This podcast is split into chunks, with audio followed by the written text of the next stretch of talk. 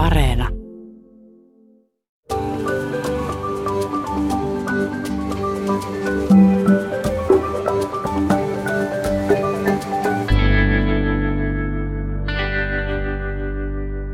Tervetuloa Horisonttiin. Minä olen Hilkka Nevala. Ja minä Mikko Kurenlahti. Tänään puhutaan miehisyydestä ja erityisesti niistä kulttuurisista oletuksista ja ihanteista, joita meillä länsimaissa on kohdistunut ja kohdistuu poikiin, miehiin ja myös esimerkiksi isyyteen. Omasta näkövinkkelistäni katsottuna mieskuva on muuttunut viime vuosikymmeninä paljonkin. Nykyinen 2020-luvun vaikkapa median ja elokuvien miesmalli on saanut lisäsävyjä sitten 80-luvun, jolloin Rambo, Terminaattor ja Top Gun pullistelivat toksisen maskuliinisina. Vaikka tuota termiä ei tosin silloin vielä tainnut ollakaan. Täytyy toki todeta, että oman lähipiirini miehet ovat aina olleet paljon moniulotteisempia kuin nuo elokuvien toimintaheerokset. Ihan tavallisia ihmisiä. Mutta onhan meillä edelleen esimerkiksi just viihdekulttuuri täynnä sellaista tosimiehen kuvastoa, että alfaheeros tulee ja pistää esteet palasiksi ja asettuu jotenkin vastustamattomana ja usein myös korostetun väkivaltaisena toimijana muiden yläpuolelle. Ja näkyyhän tällainen miehisyyden ja vallan liitto myös siinä, että miehet ovat sukupuolensa takia pitkään olleet varsin etuoikeutetussa yhteiskunnallisessa asemassa. Nyt tätä yhteyttä on alettu määrätietoisesti purkaa ja alettu etsiä tietä kohti tasa-arvoisempaa yhteiskuntaa. Ja kyllä mä ainakin tunnistan, että miehisyys on käsitteenä jotenkin kiusallinen ja aika vaikea. Juurikin jonkinlainen negatiivisesti latautunut valtakäsite. Ja kyllä mä muistan jo nuorena poikana kipuilleeni, että mies on jotain, miksi ei, ainakaan, miksi ei kannata ainakaan koskaan yrittää tulla. Vastaavastihan nyt kirkolliskokouksessa keskusteltiin siitä, että nykyajan mielikuvissa kristinusko ja uskonnollisuus usein yhdistyy patriarkaalisen järjestykseen, eli siis miehiseen isän valtaan, mikä koettiin tässä ajassa vieraannuttavana ja negatiivisena. Isä, poika ja mieheyden kriisi. Näistä teemoista puhutaan tänään.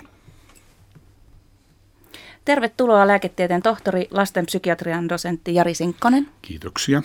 Ja maskuliinisuutta tutkinut teologian tohtori Petri Merenlahti. Kiitos. Nyt jos me tosiaan katsotaan historiassa vähän taaksepäin, niin monin tavoin tämä meidän länsimainen maailma on näyttäytynyt nimenomaan miesten maailmana. Yhteiskunnallinen valta on ainakin ollut voimakkaasti sukupuolittunutta, mutta tuntuu, että tällaista mieheyden voittomarssia on ehkä lähdetty nyt aika voimakkaasti purkamaan. Ja ainakin tällaisia perinteisempiä miehisyyden malleja on alettu myös kritisoimaan. Miltä tämä meidän aika näyttää teidän silmiinne? Ollaanko me jollain tavalla maskuliinisuuden käännekohdassa tällä hetkellä? Mitä Petri Merelahti, sä ajattelet tästä ajasta? No, jos hyvin puhuitte tuosta sukupuolen ja vallanliitosta ja mä tietysti ajattelen, että tärkeitä on ollut ihan siis, siis semmoiset konkreettiset askeleet, että jos tilanne on ollut se, että toinen sukupuoli ei ole esimerkiksi saanut äänestää tai asettua vaaleissa ehdolle ja että tota, tyttölapset eivät ole saaneet samaa koulutusta kuin poika, poikalapset, niin jotenkin tärkeänä näkee edelleen ihan siis sen sen niin kuin, niin kuin tota, yhteiskunnallisen vapautumisen alkupisteen ja jotenkin ajattelen, että sitten kun nämä isot muutokset tulee yhteiskuntaan, niin musta tuntuu aika luonnolliselta silloin, että silloin ajatellaan asioita uusiksi, että miksi joskus oli näin, mitä kaikkea meidän ajattelussa edelleen on, mitä tehtävää meillä, meillä yhä edelleen on, että, että silloin tulee varmaan näkymiin näitä kulttuurisia rakenteita. Ja, ja joo, ei, ei varmaan tarvitse olla ydinfyysikkö myös huomatakseen yhteiskunnallisessa keskustelussa, että totta kai niin kuin sukupuoleen ja sukupuoleen valtaan liittyvät kysymykset on tosi paljon sillä tällaisissa kulttuuridebateissa nyt. Mä mietin sitä persoonallisuuksien kannalta ja jos nyt katsoo ympäri Eurooppaa ja muuta maailmaa, niin meillä on kyllä ihan, ihan kummallisia johtajahahmoja nyt pulpahtanut tässä aika lyhyellä aikaa, että, että siinä ei ole minun mielestä kyllä miehisyydestä kyse, vaan siinä on kyse jostakin tämmöisen mahtavan isän kaipuusta, joka tulee ja pistää asiat järjestykseen ja rikolliset vankilaan ja, ja, ja tuota, sillä tavalla ikään kuin tuo semmoisen vakauden ja turvan. Et näissä jotenkin näissä aivan, aivan omituisissa ylilyönneissä, että nyt saa, saa tuota valtion päämiehet puhua ihan mitä tahansa soopaa, ja se tuntuu uppoavan niin kuin hyvin suureen ihmisjoukkoon. Mä näen sen en niinkään tämmöisenä maskuliinisuutena, puhumattakaan toksisesta maskuliinisuudesta, vaan, vaan jostain semmoisesta, jota simpanssit ja paviaanit harrastaa, eli että että siellä on voimakkain uros on johtaja. Ja, ja, ja tuota, se pistää niin toiset urokset kuin naaraat ja pennut samalla, samalla tavalla ruotuun, mutta hän ilmeisesti tuo siinä sitten jonkunlaista vakautta. Et kun mä mietin omaa pikkukylääni tuolla Pohjois-Karjalassa, niin, niin tuota, tämä on, on jotenkin sillä tavalla hassu tämä miehisyyskeskustelu, että sitten ne, ne semmoiset tavalliset miehet eivät ole ollenkaan toksisesti maskuliinisia, vaan ne on kyllä aika lailla ihan jotain muuta. Tässä olen ihastuneena katsonut sellaista sellaista tuota YouTube-nauhaa, jossa ylioppilaskunnan laulajat laulaa tuon Pohjois-Karjala, josta Sundqvistin mm. Käsittämättömän hieno sovitus ja hienosti laulettu ja sitten varsinkin se video. Siitä tulee mun lapsuuden maisemat siellä Kontiolahdella mieleen, vaikka ne Padasjoilla onkin kuulemma kuvattu, eikä lainkaan Pohjois-Karjalassa. Mä tiedän tämän videon, tämä on aivan ihana. Mä ihmettelen, että missä on pohjois vaarat siitä videosta, mutta nyt se mm. selvisi se. Mitä miehisyys teille sitten tarkoittaa? Minkälaisia piirteitä liitätte maskuliinisuuteen? Jos Petri vaikka sanot ensin. No, toi on hyvä kysymys. Siis tota, mainitsit tuossa tuon toksisen maskuliinisuuden käsitteen ja, ja, ja se, miten mä sen ymmärrän, on tavallaan se, että kaikki, että jos meidän kulttuurissa liitetään meidän sukupuoleen tai johonkin, mitä ajatellaan, että me nyt sitten ollaan, piirteitä, jotka on niin kuin meidän kannalta vahingollisia tai haikallisia tai pahoja, niin se on musta, ne on niin kuin toksisia su, suku, sukupuolikäsityksiä.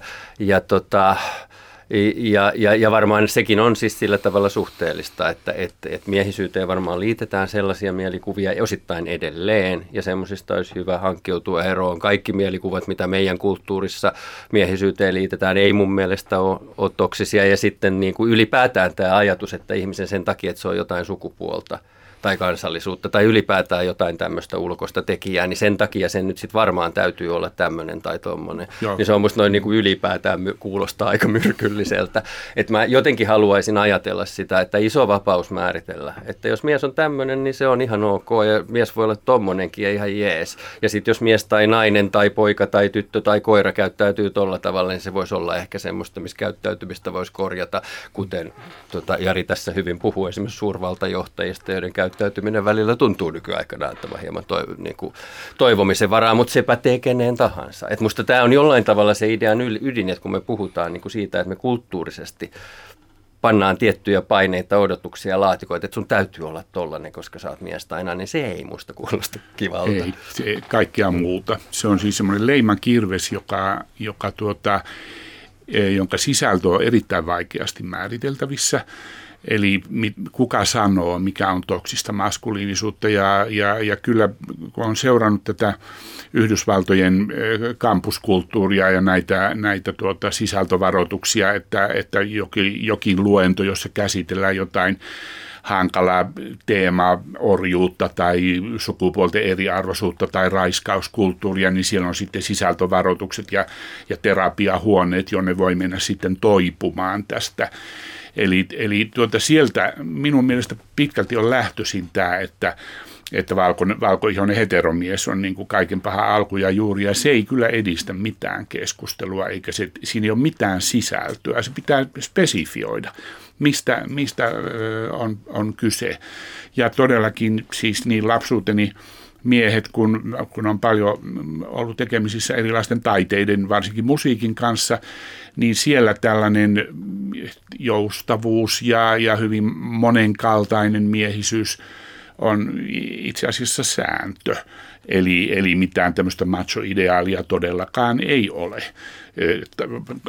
Tunnen ennen kaikkea tätä klassisen musiikin puolta, että, että siellä yritetään päästä mahdollisimman hyväksi soittajaksi. Tämä on minusta jotenkin, siis tämä on ihan, ihan olennainen kysymys, minkä nostit esiin, mitä, mitä paljon on miettinyt, että, että on paljon sellaisia asioita, mistä pitäisi käydä niin kuin kriittistä avointa keskustelua. Ja esimerkiksi vaikka sukupuolirooleista. Mm. Ja sitten on toisaalta hankalaa, että usein se keskustelu sitten toisintaa niitä.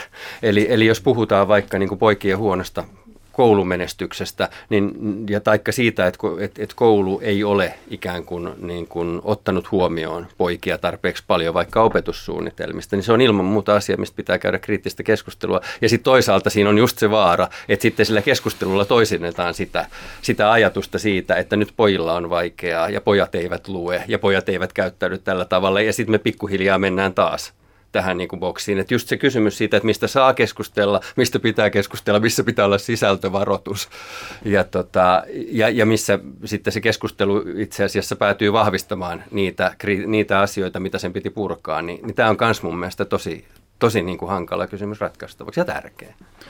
Tuota, mä haastattelin 15 miestä, jotka odottivat esikoislastaan kirjaan ja tuota, kyllä he olivat tietysti valikoitunut joukko, he olivat hirmu kiinnostuneita tästä isäksi tulemisesta ja tosi innoissaan. Ja siinä kävi ilmi, että, että yllättäenkin ehkä vielä, että nämä oli siis jostain vähän yli 20 neljävitoseen nämä, nämä miehet. Ja, ja tuota, aika moni kuvasi sitä, että se lämpö ja läheisyys heidän lapsuudessaan tuli äidiltä. Ja, ja isä kyllä oli sitten kaikenlaisia härpäkkeitä rakennettiin yhdessä ja isä, isä kuljetti treeneihin ja oli kannustamassa siellä ladun varressa tai pelikentän reunalla ja kyllä sitä nämä miehet kovasti arvosti.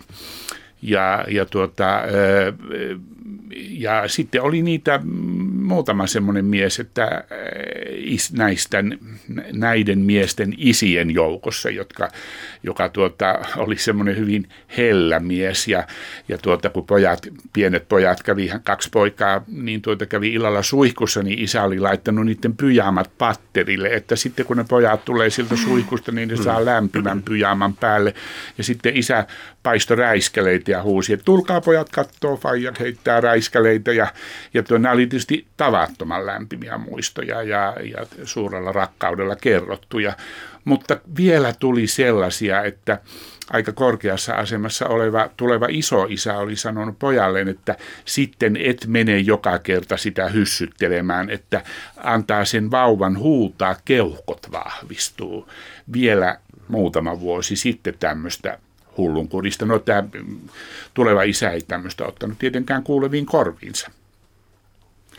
Tämä on mielenkiintoista, siis kun tässä selkeästi tulee tämä, että isyyttä ja miehisyyttä ja muuta on totta kai monenlaista, riippuen siitä, minkälainen henkilö on kyseessä ja minkälaisessa kontekstissa tätä esiintyy. Mutta kuitenkin jos mietitään tämmöistä kulttuurista miehisyyttä, niin kuin sä tuossa aiemmin sanoit, että johtaja näkee mahtavan isän kaipuuta tällä hetkellä maailmassa. Ja meillä on kuitenkin ollut tämmöinen jonkinlainen – ihannoitu miehisyys historiassa, joka on saattanut olla aika tämmöinen kova, ehkä aggressiivinen, jollain tavalla ehkä jopa tunteeton, myös viriiliä, siellä on myös tästä väkivallankin ihannointia, niin mistä tällaiset jotenkin aika karskit ja kovat maskuliinisuuden ihanteet, mistä nämä juontuu? Oot, Petri, ainakin historiaa tutkinut tästä sukupuolen näkökulmasta, niin onko se jotenkin sieltä kannalta selitettävissä tämmöiset käsityskulut? No, historia ja val, tai siis sukupuolen ja vallan liitosta tietysti puhutaan, puhutaan historiassa paljon ja siitä, että sukupuoli jollain tavalla on usein niin kuin päätynyt osaksi hierarkioita. Että jos yhteiskunnassa on hierarkioita, niin, niin silloin sukupuoli on yksi niistä asioista, asioista tai kriteereistä, joilla sinne mennään. Antiikin tutkijat on joskus sanonut, että, että tämmöinen ajatus niin kuin siitä, että meillä on ikään kuin kaksi ihan eri sukupuolta, niin se vahvistuu nykyaikana, kun me opitaan tuntemaan paremmin, että mistä asioista sekä niin kuin fyysinen että sosiaalinen sukupuoli koostuu. Mutta antiikin aikana käsitykset oli enemmän sellaisia, että, että, että, että, että on ikään kuin ihmislaji. Ja tota, ja, tota, ja, ja toiset ihmisyksilöt ikään kuin, niin kuin demonstroivat tämän ihmislajin hyveitä paremmin ja miehet ovat jollain tavalla niin kuin isompia ja vahvempia ja tota, hallitsevampia ja, ja rationaalisempia ja, ja siinä kulttuurissa niin kuin miehisyys assosioitiin tällaisiin hyveisiin. Jopa siis vanhat lääketieteen auktoriteetit antiikin ajalta, niin kuin Aristoteles ja Galenos, niin, niin niillä on myös tämmöinen niin kuin fysiologinen teoria, että, että ra, raskauden aikana niin kuin odottava äiti tarvitsee tarpeeksi paljon niin kuin lämpöä ja ravintoa, jotta tämä raskaus niin kuin kehittyy kehittyy mahdollisimman hyvin ja jos raskaus on onnistunut, niin, niin lapsi on kehittynyt ikään kuin täyteen mittaansa ja syntyy miehenä. Ja sitten niin kun, jos olosuhteet eivät ole olleet yhtä otolliset, niin se syntyy naisena. Ja, ja siis, tämä kertoo tavallaan sitä, että me ei ajateltu sukupuolta niinkään niin kuin kahtena täysin erillisenä itsenäisenä kategoriana, vaan ikään kuin olisi sellainen ihmiskäsitys, johon oli sisään rakennettuna tämmöinen niin kuin ajatus niin kuin luontaisesta paikasta yhteiskunnassa. Ja, ja tätä kautta tulee sitten, ja siis sehän on luonnollisesti myös niin kuin se ulottui sitten kaikkiin miehiinkin, että oli taas vähän tämmöistä myrkyllistä maskuliinisuutta, koska sitten miehet katteli vähän toisiaan, että no kuinka kehittynyt toi on ja onko toi nyt mahdollisesti vahvempi ja, ja sitten sitä piti demonstroida. Siis niin kuin, että miehisyys olisi, oli myös jotakin, mitä piti suorittaa. Että siis tämmöisiä rakenteita tavallaan yhteiskunnassa on. Mutta tuosta, mitä Jari sanoi äsken, niin olisin kyllä kiinnostunut kuulemaan myös tavallaan vähän niin kuin psykiatrin näkökulmasta, koska on myös kuullut paljon tästä tunnekylmyydestä, kovuudesta ja tämmöisestä ihan ilman tieteellistä näyttöä, niin että, että nimenomaan nämä sodankäyneiden isien sukupolven lapset esimerkiksi puhuu paljon siitä, että minkälaisia tekijöitä ikään kuin lähihistoriassa ja ihmisten niin kuin psyykkisessä rakenteessa voi olla, jotka sitten synnyttäisivät niin kuin sitä, että tunteita torjutaan tai pitää olla vahva tai pitää pärjätä yksin. Se tietenkin liittyy narsistisiin persoonallisuuden kehityksen häiriöihin ja sitten psykopatiaan, joka on sitten vähän kiistanalaisempi, mutta se on näin miehen näkökulmasta valitettavaa, että sekä narsistisia häiriöitä että psykopatiaa on miehillä enemmän. Ja, ja sitten jo, jos nainen saa psykopatia tuota tämmöisen piirrelistassa paljon pisteitä, niin hänen, hän toimii eri tavalla kuin psykopaattimies. Eli siinäkin tulee tämä, tämä sukupuoliero kyllä ja, ja jostain ihmeen syystä meillä on viehtymys psykopaatteihin. Eli, eli tuota, aivan liian usein psykopaatti hurmaa, jos nämä on jo älykkäitä, sanavalmiita, psykopaattisia ihmisiä, niin heillä on käsittämätön kyky niin kuin, nostaa erilaisia kansanliikkeitä. Ne voi olla poliittisia tai uskonnollisia tai mitä hyvänsä kansanliikkeitä. Mä olen lukemassa Charles Mansonin mm-hmm. tuota, tarinaa, joka oli 60-luvun lopussa nämä, nämä tuota, murhat Los Angelesissa Roman Polanskin vaimo siellä teurastettiin ja, ja niin edelleen, niin tuota, tämä Charles Manson oli semmoinen niin kuin huippuesimerkki erittäin vaikea-asteisesta psykopaatista, jolla oli semmoinen, hän, hän, häntä, hän, tuota, hän halusi nimitettävän itseään Jeesukseksi. Ja, ja tuota, hänellä oli semmoinen haaremi siellä ja sitten kuvattiin, että kun hän katsoi silmiin, niin tuota, se oli menoa. Että hänessä oli jotain semmoista uskomatonta voimaa, niin kuin jolla hän vangitsi nämä ihmiset. Ja, ja, ja jokin, johonkin se meissä kolahtaa, että me ei sanota, että pysy mahdollisimman kaukana tuosta tyypistä, että se on, ja kyllä, kyllä nämä historian diktaattorit, jotka on murhauttanut tuhansia ja satoja tuhansia miljoonia ihmisiä, niin kyllähän he, jos he, tuota, heitä psykopatian listalla tutkisin, niin sinnehän he hyvin korkealle, korkeita pisteitä saisivat. Ja, ja tuota, mun mielestä ehkä vielä kiinnostavampaa kuin, kuin nämä psykopaattityypit on se, että mikä heissä vetoaa niin mm. ihmisiä, jotka eivät ole psykopaatteja. Ja, ja se ei välttämättä ole fyysinen voima eikä, eikä tuota, lihakset tai joku tämmöinen. Kyllähän näissä ihan James Bondissa ja niissä on tullut esiin nyt viime aikoina semmoisia ikään kuin kaksoisvalotus, että tämä, tämä suuri sankari onkin itse asiassa tunnekylmä ja, ja siihen persoonaan on tullut paljon, paljon enemmän vivahteita. Joku kiehtoo meitä. Hmm. Aiemmin voisi, niin kuin, tai mä ainakin ajattelin, niin kuin sanoit, että nämä on niin kuin tämmöisiä miehisiä piirteitä, että tämmöinen väkivalta ja kovuus ja tämmöinen mallisto, että tämä on vaan niin kuin pojille, poikia jotenkin erityisesti niin kuin kiehtova tämmöiset toimintasankarit ja muut, mutta eikö sitten olekaan, eikö ne olekaan automaattisesti maskuliinisia piirteitä? Eivät, eivät. Ne ovat persoonallisuuden, sen takia tämä tämmöinen toksinen maskuliinisuus, tällaiset leimat on, e, siinä menetetään informaatiota, eli pitäisi tutkia tunnekylmyyttä jota esiintyy valitettavasti jo, jo lapsilla, nuorilla ja, ja sekä tytöillä että pojilla, mutta enemmän pojilla kuin tytöillä. Se on myös mielenkiintoista, että mitäs niin kuin piirteitä päädytään sanomaan milloinkin miehisiksi ja naisiksi tai maskuliinisiksi tai feminiinisiksi. Että ihan uusimmassa miestutkimuksessa on kiinnitetty huomiota siihen, että kun puhutaan niin kuin uusista miehistä, ja, ja että, niin kuin, että uudet miehet on erilaisia. Uusilla miehillä on itsestään huolehtimista ja toisista huolehtimista ja empatiakykyä ja tämmöistä. Niin se on jännää, että sitten kun tätä kategorisoidaan, niin ei kuitenkaan sanota, että nämä on niin kuin, nämä naistapaiset käyttäytymisen piirteet olisi uusien miesten naisellisuutta. Vaan sanotaan, että ne on uutta miehisyyttä, että ne on niin maskuliinisuuden uudelleen määrittelyä, mutta jostakin syystä siis siihen tuntuu olevan korkea kynnys, että sanottaisiin positiivisia asioita, jotka miehet on omaksunut, että ne olisi niin kuin ikään kuin perinteisesti naistyyppistä käyttäytymistä. Että se, että millä tavalla niin kuin asiat laatikoidaan sitten taas maskuliinisuuksiksi tai feminiinisyyksiksi, niin se on mielenkiintoista, että miten ne päätyy. Mä olisin tuossa vähän eri mieltä, eli mä en, en sanoisi niitä feminiinisiksi piirteiksi, ja, sit, ja mun mielestä se, tämä uusi mies, kyllä nämä haastattelemani 15 miestä oli todella niin kuin, ilman muuta hoivaamme ja jaamme niitä vauvahoitoon ja muuhun huusholliin liittyviä velvollisuuksia tasapuolisesti. Ja sitten kun mä kävin heidät haastattelemassa, kun vauva oli muutaman kuukauden ikäinen, niin siellähän oli vaikka minkälaisia kuvioita näillä tuoreilla isillä. Ja, ja, ja tuota, siellä oli tanssisessiota kolmekuisen tyttövauvan kanssa.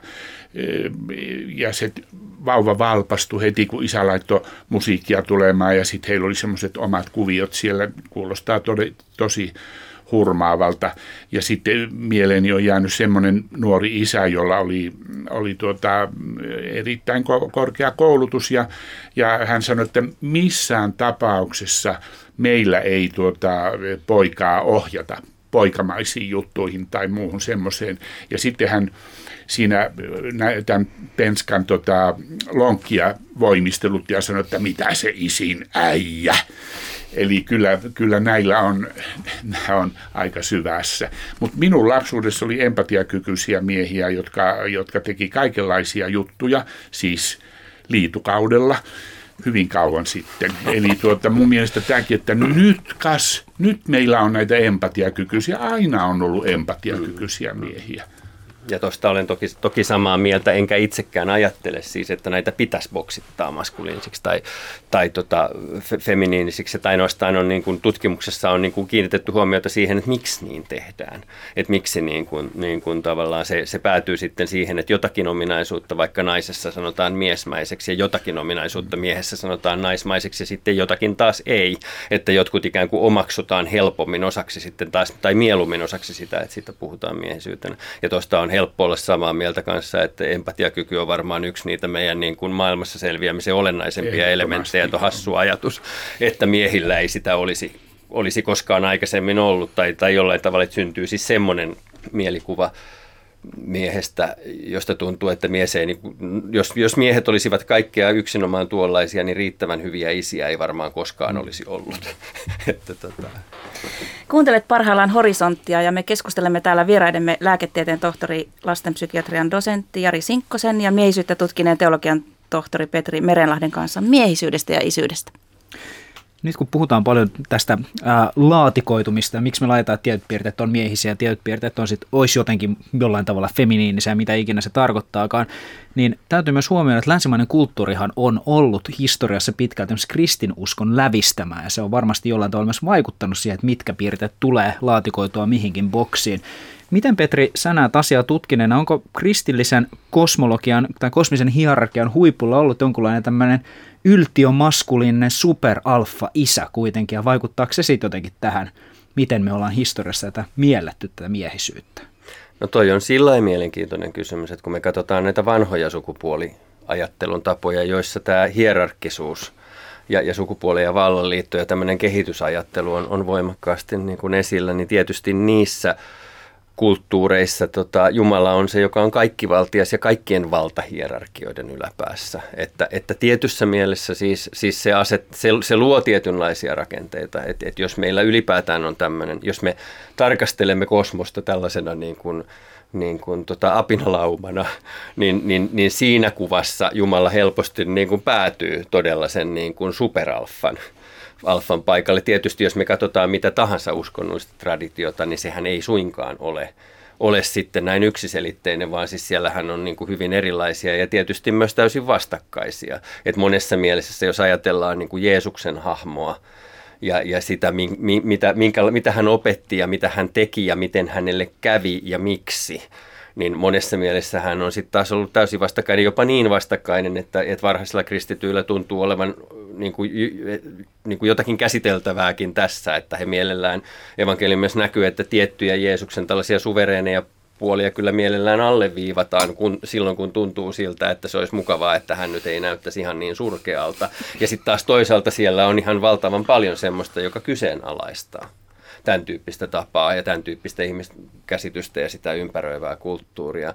Mutta mun mielestä yksi mielenkiintoisempia juttuja on siis kyllä siis tämä sen pitkä historia ja ennen kaikkea siis tutkimuksessa on niin kuin nimenomaan modernisaation ajalla kiinnitetty paljon, puhutaan ihan tästä feminisaatioteesistä, siis siitä ajatuksesta, että, että uskonnollisuus ylipäätään ja kristinusko erityisesti olisi ruvettu niin kuin mieltämään jollain tavalla naisistuneeksi tai naismaisemmaksi tai pehmeämmäksi. Ja mä muistan, kun mä aloin ensimmäistä kertaa niin kun suunnitella tätä tutkimusta ja tutkimusaihetta, niin yksi ensimmäisiä asioita, mikä mulle tuli vastaan ja mieleen lapsuudesta, oli tämä Karin piirros.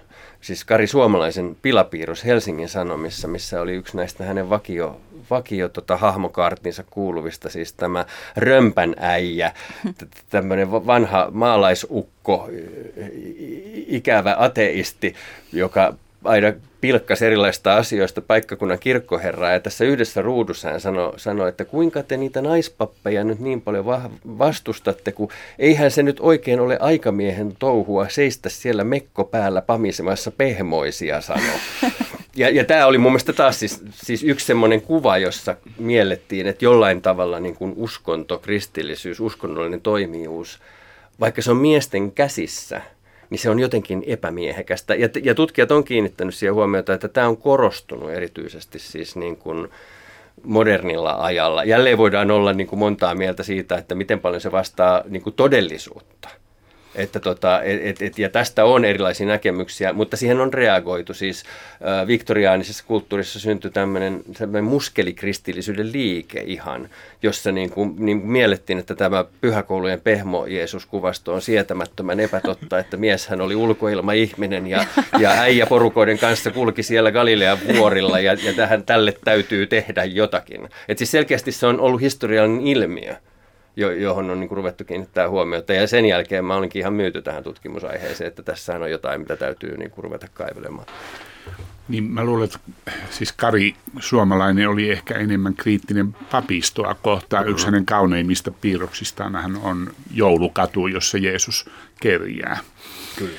Eli, eli tota, mä en ollut tullut koskaan ajatelleeksi tätä, tästä näkökulmasta Jeesuksen persoonaa.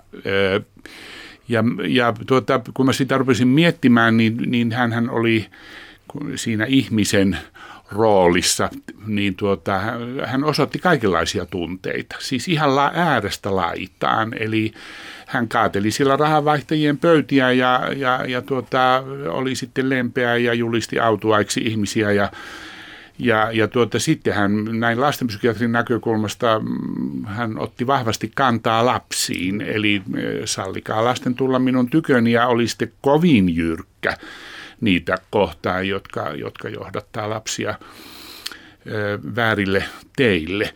Ja, ja tuota, mä mietin, että mitkä, mitkä kaikki tunteet sieltä tulee raamatusta ja sitten, että mikä sieltä ehkä puuttuu, on huumori ja, ja tuota, mä luulen, että se sivuutettiin näitä evankeliumia kirjoitettaessa. Että mä, siellä kun ne oli nuotiolla paistamassa kalaa, niin mä luulen, että läppä lensi kyllä ihan varmasti.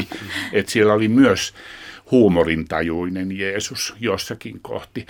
Mutta että ikinä en ollut ajatellut, että Jeesuksen persona olisi jotenkin sellainen luuseri tai no ehkä jossain mielessä näin sellaisen kohtalon hän sitten koki, mutta, mutta sattuneista syistä. Mm.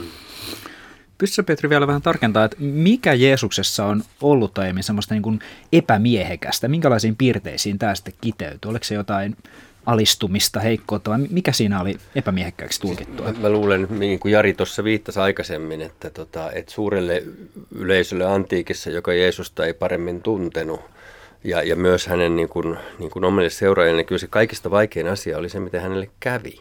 Siis ristiinnaulitseminen oli rangaistus, joka oli, niin kuin, jonka tarkoitus oli häpä, häpäiseminen. Ja, ja siis Rooman kansalaista ei saanut ristiinnaulita. Kikerolla on niin kuin, niin kuin tekstejä, joista näkyy siis se, niin kuin, miten kammottava se ajatuskin oli. Et se, se oli tämmöinen, niin kaikesta, niin kuin, kun mä puhuin aikaisemmin siitä, että maskuliinisuutta suoritettiin ja, ja miehinen kunnia säilytettiin suorittamalla maskuliinisuutta onnistuneesti, niin ristiinnaulitsemisen yksi niin kuin, tarkoituksesta oli riisua tämä mahdollisimman täydellisesti rangaistulta. Ja, ja tämä oli niin kuin, niin kuin hankala asia. Ja sitten toinen oli siis nämä, mihin Jarikin hyvin viittasi, että siis myös Jeesuksen puheissa oli sitten semmoista, missä hän, hän kyllä niin kuin, niin kuin kyseenalaisti semmoista, semmoisia hierarkkisuuksia, valta-asemia. Hänellä oli paljon tätä, jossa hän asetti lapsen esikuvaksi. Ja se lapsi asetettiin esikuvaksi nimenomaan semmoisille hierarkkisille järjestelmille, jossa ihmiset niin kuin käyttää valtaa toisiin ja, ja ja tota, käyttäytyy taas myrkyllisesti. Että et, et nämä oli niinku semmoisia, missä voisi sanoa, että, että Jeesus niinku, niinku, tota, to, toimi vastakulttuurisella tavalla.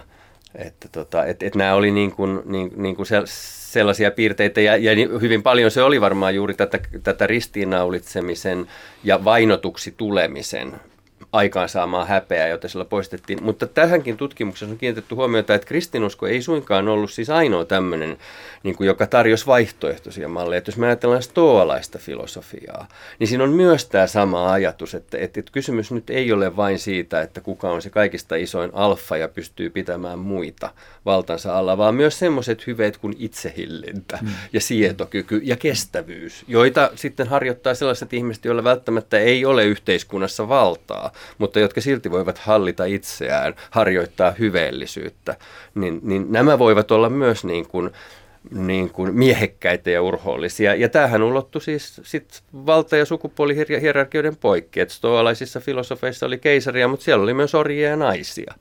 Et tota, ja he saattoivat olla aivan yhtä miehekkäitä tämän uuden systeemin mukaan. Et siis, ja tämä on myös itsessään osoitus siitä, millä tavalla nämä sukupuoleen liittyvät hyveet ja käsitykset on muutoksessa, eikä ne ole yksiselitteisiä. Että tota, ja, ja tähän virtaan niin kuin kristinuskon syntykin asettuu ja se millaisena Jeesus eri ihmisten mielissä eri kirjoituksissa näyttäytyy asettuu. Niin siinä Jeesuksen opetuksessa on, niin kuin, jos nyt sitä lapsi kuviota ajattelee, niin se on aika lailla vallankumouksellinen. Eli siinä on se, hän vaatii, että meistä aikuisista tulisi lasten kaltaisia. Eli meidän pitäisi muuttua, eikä niin, että lapset saadaan mahdollisimman nopeasti ikään kuin kypsymään aikuisiksi. Kyllä se on niin kuin se on tänä päivänä vallankumouksellista. Meillä on, meillä on hyvin paljon sitä, että, että lasten pitäisi lopettaa leikkiminen ja heistä pitäisi tulla tota, hyvin äkkiä jotenkin taitavia ja kypsiä ja vastaamaan itsestään ja kaikkea muuta. Että ihan uskomaton juttu, lastensuojelun perusta, jos näin voisi sanoa. Se on totta kyllä esimerkiksi tässä kohtauksessa, kun Jeesus siunaa lapsia, niin, niin tämä dialogi on ei ainoastaan tämmöisenä yhteiskunnallisena metaforana, vaan siis ihan sellaisenaan. Niin. Että, että, tota, että ihmiset sanoivat, että älä nyt noita. Ja sitten Jeesus sanoi, että ei kun nämä on ihan hyvä näin. Siis lapsi on ikään kuin päämäärä itsessään, sen ei tarvitse tulla joksikin, jotta se kelpaisi siihen. Ja se on, se on aika hieno kohtaus. Kuitenkin kun ajattelee raamattua ja siellä on tämmöinen voimakas isä, isä, isä Jumala ja, ja tota, et kun, et minkä, minkälaista niin kun, tämä Jeesuksen tuoma erilainen malli on, minkälaista kriiseilyä se on aiheuttanut kirkossa, kun nykyisin ruvetaan vähän kyseenalaistamaan, että, että kun naisetkin on siellä mukana, että pitääkö se olla enää tämmöistä isäpoika kaitsemista?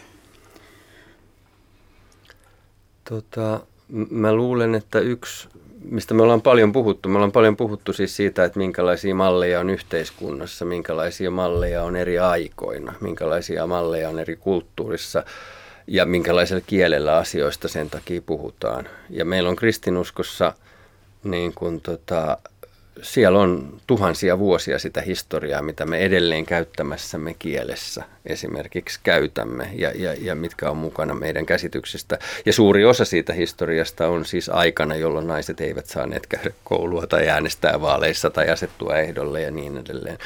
Et, et jollain tavalla ajattelisin ihan maalaisjärjellä, että se on itsestään selvää, että sen, sen kielen käyttö ja, ja, ja ne, niiden käsitysten mukana oleminen totta kai on niinku semmoisia, että ne vaativat meiltä uudelleenarviointia, kriittistä asennetta ja, ja ennen kaikkea sitä, että me ollaan tietoisia niistä. Että et totta kai siellä on valtava määrä sanoakseni miinoja, jos edelleen niin kun käyttäisimme tätä, tätä vanhaa tavaraa, niin kuin mikään maailmassa ei, ei olisi muuttunut. Et, et se on musta niin kuin, niin kuin selkeää. Mielenkiintoisia on sitten myös nämä niin kuin trendit, mitä on, on havaittavissa. Me puhuttiin aluksi vähän siitä, että et, et mihin, mihin maailma on menossa vaikka, vaikka suurvaltojen hallitsijoilla taikka, taikka tällaisilla, niin, niin yksi asia, mihin on kiinnitetty myös huomiota, on se, että tota, että jollain tavalla nimenomaan uskonnollisissa piireissä, nimenomaan tietyissä konservatiivisissa uskonnollisissa piireissä esimerkiksi tästä niin kuin sukupuolten roolijaosta on jostakin syystä tullut – myös semmoinen asia, mitä on hirveän paljon enemmän, enemmän tota, korostettu, kun sitä korostettiin vielä hetki sitten. Jotain on pysähtynyt, jotain on niin kuin, muuttunut toisenlaiseksi. Siis, mm, tiedän ainakin yhden tämmöisen aika laajan tutkimuksen yhdysvaltalaisesta herätyskristillisyydestä, jossa on kiinnitetty tähän huomiota siis ihan konkreettisilla esimerkkeillä, että kirjakauppoihin tulee naisten ja miesten kirjallisuuden osastoja, tyttöjen ja poikien kirjallisuuden osastoja – ja niin edelleen. Ja se on mielenkiintoinen kysymys, että, että, että mistä tämä tulee? Niin kuin, miksi nämä asiat on? Ja totta kai kun me kavataan kirkossa, niin julkisuudessa jatkuvasti kiinnitetään huomiota siihen, että ettehän te kohta mistään muusta puhu, puhukaan kuin, niin kuin sukupuolirooleista taas. Ja jotenkin ajattelisi, että hyvä kysymys, siis jostain se kertoo. Ja, ja, ja, ja se on niin kuin miettimisen arvoinen asia, mutta yksiselitteisen vastauksen antaminen tässä siihen on, on tietysti tuntuu haastavalta, mutta kysymys on hyvä. Ehkä on niin, että semmoinen monitulkintainen todellisuus on monille ihmisille hirveän ahdistava, että sitten pitäisi semmoinen ehdoton totuus tai joku semmoinen paluu johonkin, mikä on aikaisemmin ollut vallitseva ajattelutapa. Se, kun näitä tällaisia ilmiöitä, fundamentalistisia kannanottoja ja muita, muita paluuta hyvin kaukaiseen menneisyyteen, kun näkee, niin siitä tulee hirvittävän surullinen mieli, että mikä, mikä on mennyt vikaan siinä, että me ikään kuin äh, jotenkin loisimme kuvan semmoisesta maailmasta, jossa on monenlaisia asioita ja niitä voi monella tavalla monista kulmista katsoa ja, ja ihan hyvällä mielellä ilahtua siitä, eikä niin, että kauheeta äkkiä johonkin lokeroon. Mm-hmm semmoinen turvallisuushakuisuus mun mielestä siinä on, on tota keskeinen motiivi. Joo, toi kyllä puhuttelisi jotenkin, kun monit tällaiset riskialttiit ajattelumallit niin kuin tuntuu noudattavan tuota kaavaa, että se mustavalkoisuus mm, niin. olisi turvallista. Ja, tota, ja se on kuitenkin riskialtis tapa ajatella, koska se tietysti johtaa siis siihen, että jaetaan asiat niihin, joissa ei mitään vikaa voi olla, ja asiat niihin, joissa mitään muuta kuin vikaa olekaan. Ja sen maalaisjärjelläkin jälleen ymmärtää, että sit jos joutuu jatkuvasti suojelemaan sellaista käsitystä asioista, joissa ei mitään vikaa voi olla, niin se johtaa todellisuuspakoon. Ja yhtä lailla se, että jos prodisoi kaiken ikävä ja ilkeä johonkin, jossa ei suostu näkemään mitään hyvää, niin se, siitäkään ei niin kuin mitään hyvää seuraa. Ja silti nämä tuntuu olevan viehättäviä, Joo, houkuttelevia, kyllä. turvallisuutta luovia ajattelemalla. Joo, siitä seuraa väkivaltaa. Ja, ja psykiatriassahan puhutaan lohkomisesta tai splittaamisesta, eli, eli asioiden jakaminen, jakamisesta mustiin ja valkoisiin. Ja, ja se on erittäin toimimaton defenssi. Se jossain kohti törmää kyllä realiteetti, joka ei ole koskaan sellainen. Mä haluaisin kysyä, kun tässä on kolme miestä nyt, jotka voisivat vastata, niin, niin mikä teidän niin kuin, oma käsitys on mieheydestä ja minkälaista nykypäivänä on olla mies? Jos lyhyesti pystyy tiivistämään. Mä jotenkin haluaisin, Jari puhui hienosti siitä, että jotkut asiat on jätetty taakse – niin kuin mä en usko, että me saadaan täydellistä maailmaa tai sellaista maailmaa, joka olisi niin kuin riskitön ja jossa olisi hyvä. Mutta mä jotenkin tykkäisin ajatella niin, että kehitystä on myös tapahtunut ja että nykyään on myös niin kuin, on suurempi vapaus elää haluamallaan tavalla laatikoiden ulkopuolella ja mä pidän sitä edistyksenä. Että mä, mä koen, että, että tota, et, et kyllä mulla on elämässäni ollut, ollut aika iso vapaus määritellä itse niin kuin omaa mieheyttäni ja omaa ihmisyyttäni kaikkien muidenkin tavalla sekä niin kuin psyykkisesti että yhteiskunnallisesti aika turvallisessa, turvallisessa ympäristössä ja turvallisella tavalla.